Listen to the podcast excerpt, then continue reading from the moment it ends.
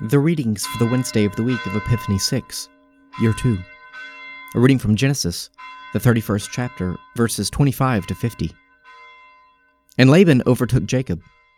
Now Jacob had pitched his tent in the hill country, and Laban with his kinsmen encamped in the hill country of Gilead. And Laban said to Jacob, What have you done, that you have cheated me, and carried away my daughters like captives of the sword? Why did you flee secretly, and cheat me, and did not tell me? So that I might have sent you away, with mirth and songs, with tambourine and lyre. And why did you not permit me to kiss my sons and my daughters farewell? Now you have done foolishly.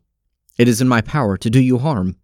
But the God of your father spoke to me last night, saying, Take heed that you speak to Jacob neither good nor bad. And now you have gone away, because you longed greatly for your father's house.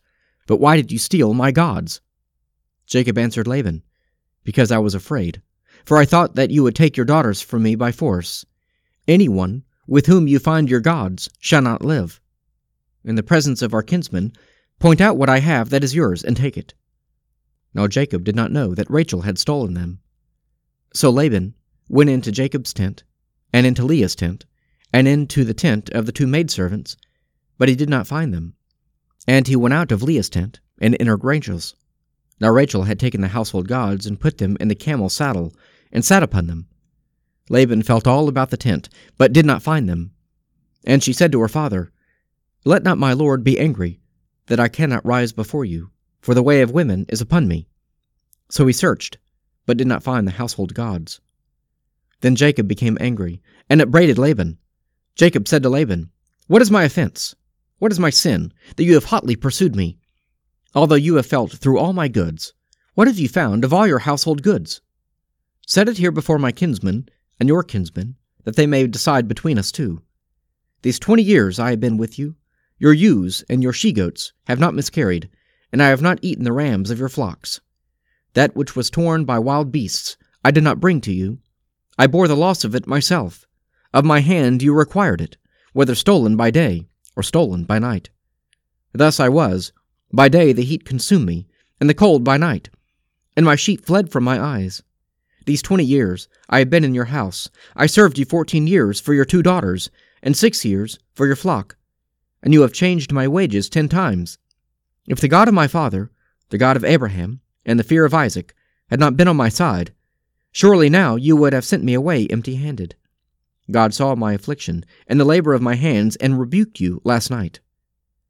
Then Laban answered and said to Jacob, The daughters are my daughters, the children are my children the flocks are my flocks, and all that you see is mine. But what can I do this day to these my daughters, or to their children, whom they have borne? Come now, let us make a covenant, you and I, and let it be a witness between you and me. So Jacob took a stone, and set it up as a pillar. And Jacob said to his kinsmen, Gather stones.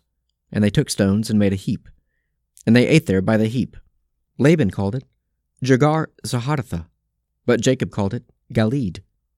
Laban said, This heap is a witness between you and me today. Therefore he named it Galeed, and the pillar Mizpah, for he said, The Lord watch between you and me, when we are absent one from the other. If you ill treat my daughters, or if you take wives besides my daughters, although no man is with us, remember, God is witness between you and me. A reading from 1 John the second chapter, verses 12 to 17. I am writing to you, little children, because your sins are forgiven for his sake. I am writing to you, fathers, because you know him who is from the beginning. I am writing to you, young men, because you have overcome the evil one.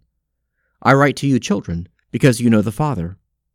I write to you, fathers, because you know him who is from the beginning. I write to you, young men, because you are strong, and the word of God abides in you, and you have overcome the evil one. Do not love the world or the things in the world. If anyone loves the world, love for the Father is not in him. For all that is in the world, the lust of the flesh, and the lust of the eyes, and the pride of life, is not of the Father, but is of the world. And the world passes away, and the lust of it, but he who does the will of God abides forever. A reading from the Gospel of St. John the tenth chapter, verses 1 to 18. Truly, truly, I say to you, He who does not enter the sheepfold by the door, but climbs in by another way, that man is a thief and a robber. But he who enters by the door is the shepherd of the sheep. To him the gatekeeper opens. The sheep hear his voice, and he calls his own sheep by name and leads them out. When he has brought out all his own, he goes before them, and the sheep follow him, for they know his voice. A stranger they will not follow, but they will flee from him, for they do not know the voice of strangers.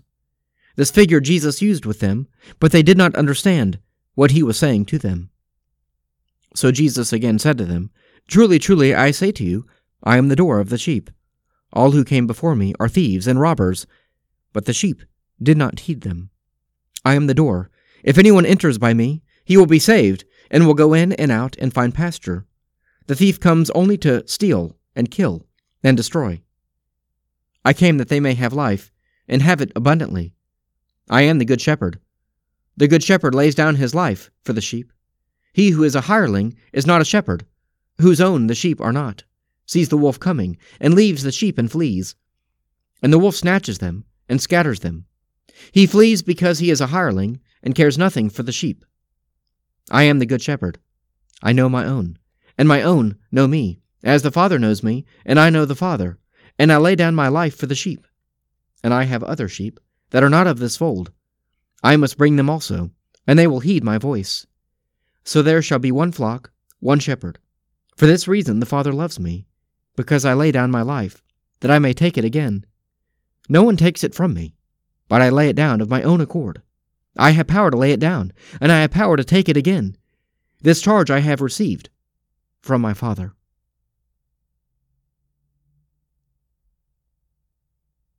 Psalm 142 I cry to the Lord with my voice. To the Lord I make loud supplication.